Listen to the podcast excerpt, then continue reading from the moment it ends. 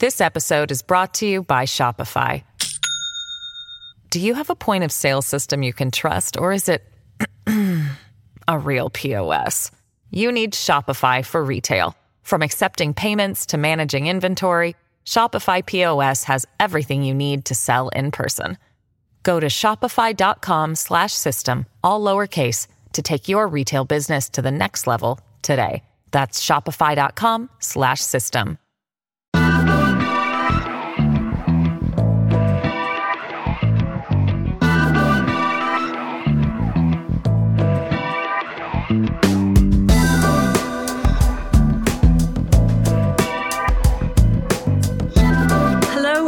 welcome to the Bunker USA.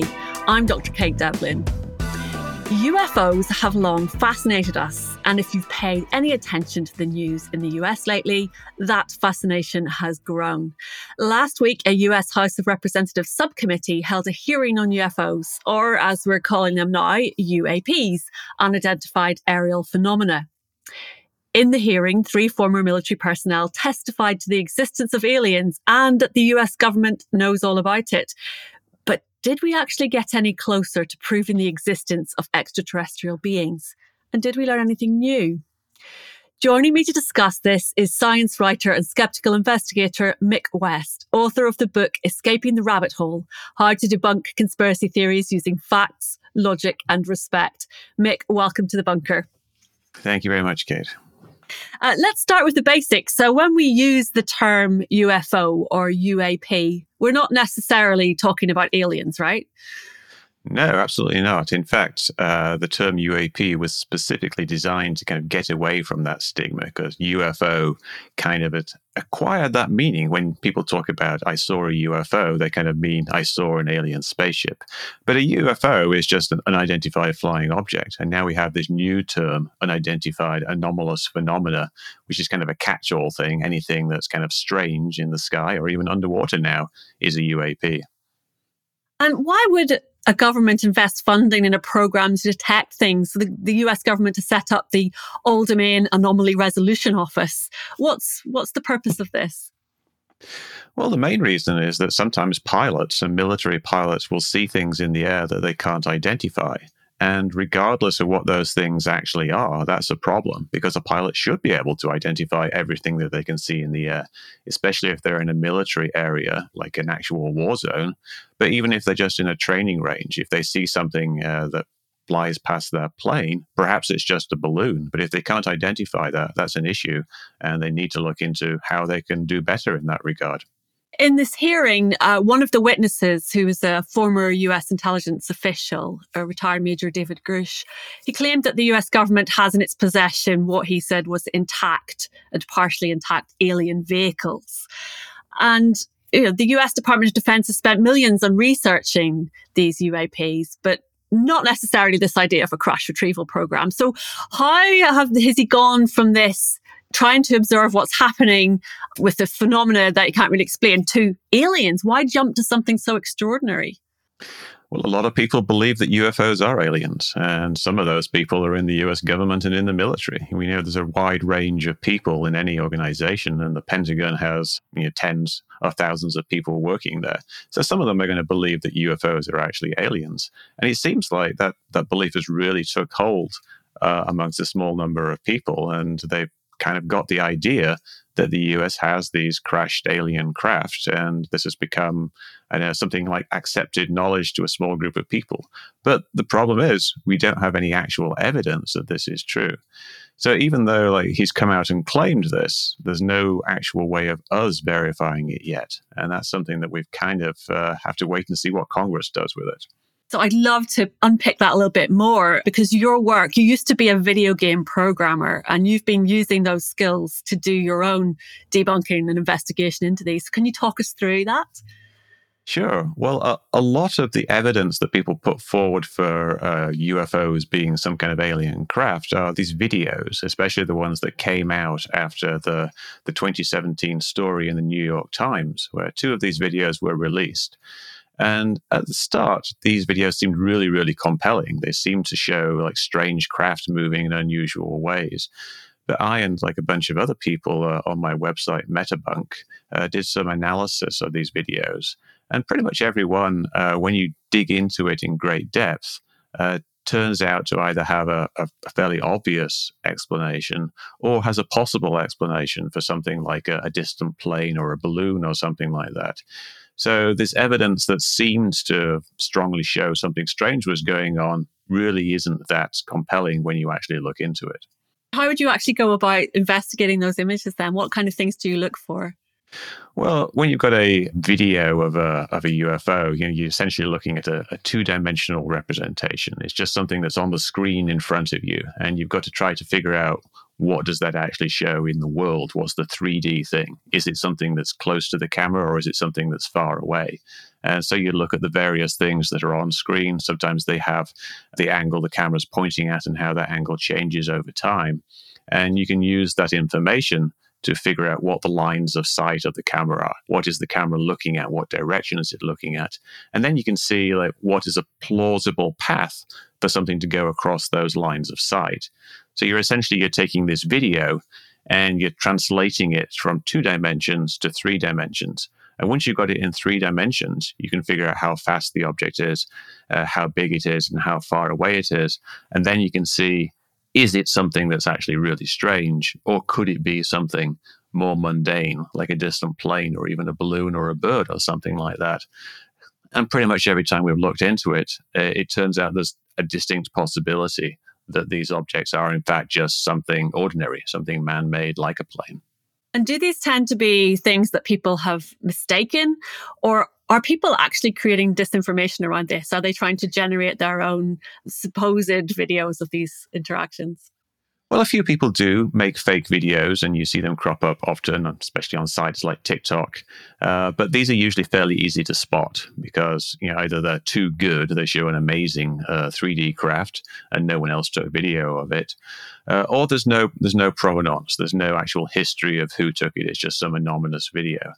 Uh, but the videos we're talking about, these these Navy videos, are actually official videos, and they were taken by members of the U.S. Navy, and they are genuine in that sense.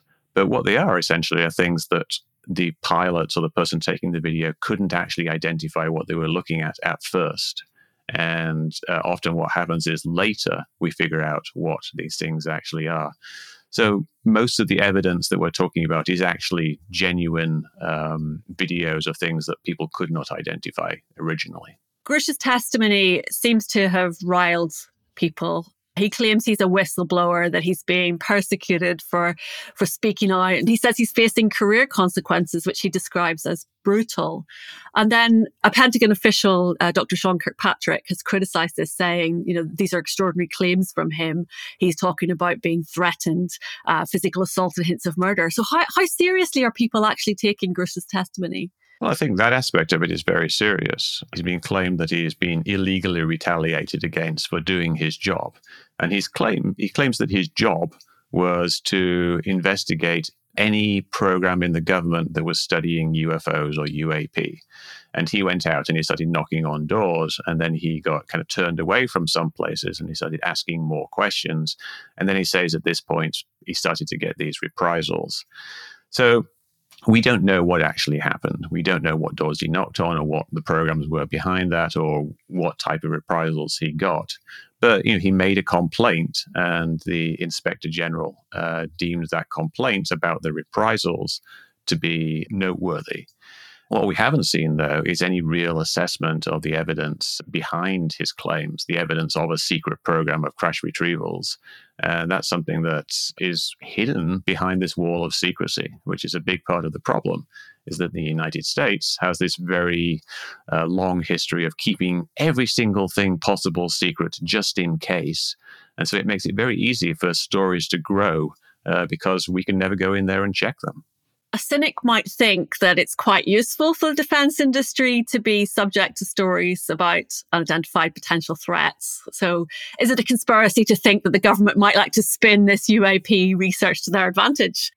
Not at all. In fact, it's not really even cynical because it's something we know has actually happened. Uh, back when they were testing certain high altitude planes like the U 2 or the SR 71, these were planes that could fly at 60,000 feet, and commercial pilots were actually seeing them flying at 60,000 feet, and they didn't know what they were looking at. And so they reported them, and it got kind of uh, dismissed as UFOs, and the military was fine with that. The military says, yeah, that's, that's let's just talk about flying saucers rather than talking about our secret planes. So it could be that some of this is just the military, like, not clearing things up because if they cleared up what was going on, it would point towards some kind of secret test. So it's definitely a possibility. This episode is brought to you by Shopify. Do you have a point of sale system you can trust, or is it a real POS? You need Shopify for retail. From accepting payments to managing inventory, Shopify POS has everything you need to sell in person. Go to shopify.com/system all lowercase to take your retail business to the next level today. That's shopify.com/system.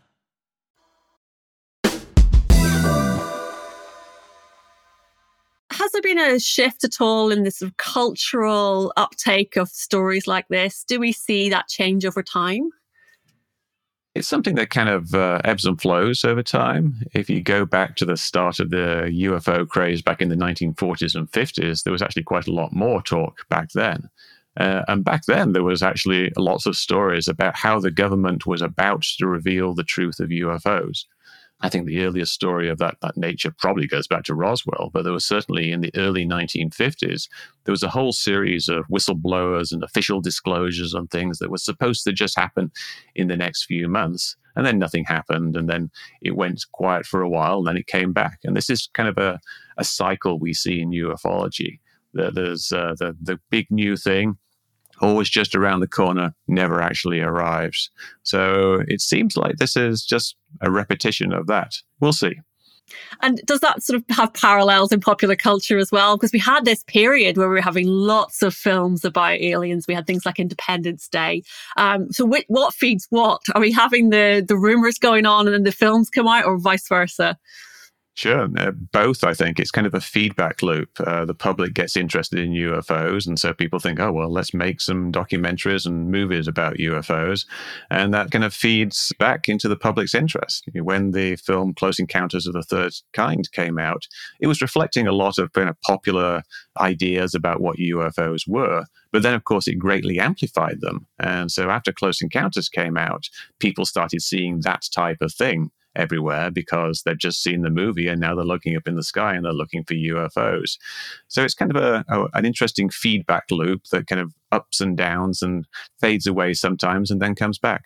And I think you mentioned on Twitter recently about uh, the Starlink satellites that people were mistaking those for some kind of UAP. Yeah, that's a new thing. Uh, it's interesting. There's changes in technology and changes what's in the sky, which create new UFOs. Starlink satellites, uh, they appear in a couple of ways. The, uh, there's these long strings of bright dots that you see go across the, the sky sometimes, and people think that's a UFO. Then most people got used to that and they stopped like reporting those as UFOs. Uh, but then when Starlinks are actually deployed and they're up in the sky, sometimes you can see them very briefly cross a patch of the sky and they're reflecting the sun. And a lot of pilots have been reporting these as UFOs. And you think pilots would know better, but this is something that happens every few weeks. A new pilot will see this uh, this Starlink satellite and report it as a UFO. So new technology brings new challenges in UFO identification. This idea of the government cover up around this, it's got much wider reaching consequences. Are we seeing more uptake of conspiracy theories at a time when it's ever easier to generate disinformation? I think, yes, there's a lot more talk about conspiracy theories. I think people have always been kind of conspiracy minded. People didn't trust the government. But now, with the internet uh, being able to spread information and disinformation, misinformation a lot quicker uh, these things kind of take hold a lot quicker. And also, the change in traditional media has led to kind of individual walled gardens where people can gather and, and talk about things or choose a particular media outlet that they like, and that particular media outlet might be very conspiracy focused. So it's it's kind of the nature of the information landscape has changed in a way that allows conspiracies to grow a lot more than it could perhaps uh, 20, 30 years ago. In your book, you talk about how you can try and speak to people who believe these kind of conspiracy theories. What kind of tips have you got for talking to people who absolutely believe that these things are true? Well, the first thing to do is to treat people with respect. Uh, the people who believe these things, even if they're very silly and outrageous things, they genuinely believe them and they think that they have a, a solid basis for their belief. So you've got to kind of treat them with respect and then talk to them. Try to understand where they're coming from. Try to understand what they actually believe. Because within any particular theory, even like UFOs, there's a wide range of possibilities anything with UFOs, say from the, the government simply covering up that it doesn't know what UFOs are, to the government having crashed alien spaceships, to UFOs being angels and demons, which are something some people believe. So you have to understand exactly what they believe and then just um, gradually uh, build a rapport with them, build mutual understanding, and then you can kind of talk about the issues a mistake people make is that they kind of leap straight in and they start debunking things straight away and they start attacking the other person's position and even mocking that position. You really have to avoid doing that and try to kind of tread softly until you can get to a position where you can actually discuss it and start discussing the facts. And this includes uh, going home to family dinners, talking to parents who may have different views than you on certain topics like who knows, vaccinations or uh, things like that. I mean, this when you say respect, this seems like such a a difficult thing to do at times, and yet absolutely crucial. It is difficult, but if you don't treat people with respect, you're not going to be able to have a conversation with them. And you know, there's the old saying, "Don't discuss religion or politics you know, around the dinner table," and you know, that's because it leads to arguments. And but you can actually have productive discussions if you respect the other person's position and get them to respect you by explaining yourself clearly without uh, without pointing fingers, and then you can kind of just talk gently about the subject and come to some kind of mutual understanding very gradually. The problem is people start butting heads straight away, and then once those heads are butted, it's difficult to unbutt them. So now that we've had time to reflect on the hearing, what are the key things that have left you scratching your head? Well, I think there's two things. One is the extraordinary nature of the claims, the idea that we have these crashed alien craft and that we've recovered even bodies, and that people have been threatened, perhaps even killed uh, by by either aliens or by the government. These are extraordinary claims. Uh, and then the other thing that kind of struck me is the the lack of evidence. You know, the hearings didn't actually give us anything new the two pilots who spoke just told the exact same stories that they've been telling literally for years. And David Grusch himself didn't really give any more information than he gave in his TV interview a few weeks earlier. So I think uh, there's extraordinary claims and an extraordinary lack of evidence. Where do you think the US government is going to go next with this? So, what happens after these hearings? I think they have to investigate these claims. These are very serious and significant claims made by uh, fairly serious people. David Grusch has a high security clearance. So they need to figure out what's actually going on. Is there any substance at all to his claims? You know, maybe there is some kind of secret program to do something that he uh, he discovered that perhaps is illegal, and there are perhaps shady dealings going on between the the Pentagon and the defense industry. So there might be something there. I very much doubt that it's aliens but I think it's certainly something that they need to investigate. I also think they need to think about raising the veil of secrecy to some degree because the fact that there's so much secrecy allows these stories to fester in the minds of the public and the government probably could clear up a lot of these things they probably could release their analysis of a lot of these videos and it will probably end up being very similar to my analysis. And that would, I think, kind of like set people's minds at rest. And uh, it's certainly something they should consider doing. But they need to clear it up, basically. And this was something that recently they've been trying to do more of. I think NASA as well was releasing footage that they have uh, for people to be able to see what they were classing as, as UFOs. Is that right? Uh, the footage that was, was released at the NASA uh, conference a while back was actually from the AARO group, the All Domain Anomaly Resolution Office. And AARO, I think, are moving slowly in the direction of releasing their, their analysis. They're being careful. It's a government agency. They don't want to just rush out. You know, I just have a, a website so I can just pop up a YouTube video whenever a video comes out, but they move a lot slower. But I do anticipate that they will release more analysis, and I think it will actually help uh, the public's understanding of what's actually going on. And I have to ask you do you think there is extraterrestrial life out there? I do. I do. I think most people do, and most scientists do, simply because the universe is so big. But the very largeness of the universe, as you know, is, is a hindrance to life actually getting here and even life existing at the same time that we do. But I think there's certainly there's probably life out there somewhere, and there probably has been life in the past, and there will be in the future. Uh, we're just a, a small part on the vast cosmic picture of life. Unfortunately, there doesn't seem to be any nearby. And it would be great if there was, and I'd love to find aliens, but it doesn't really look like it right now. Mick West, thank you very much for joining me in the bunker. Thank you very much. Listeners, if you enjoyed this episode, please support the bunker on Patreon. For as little as £3 a month, you can get perks like ad free episodes. I'm Dr. Kate Devlin, and thank you for listening.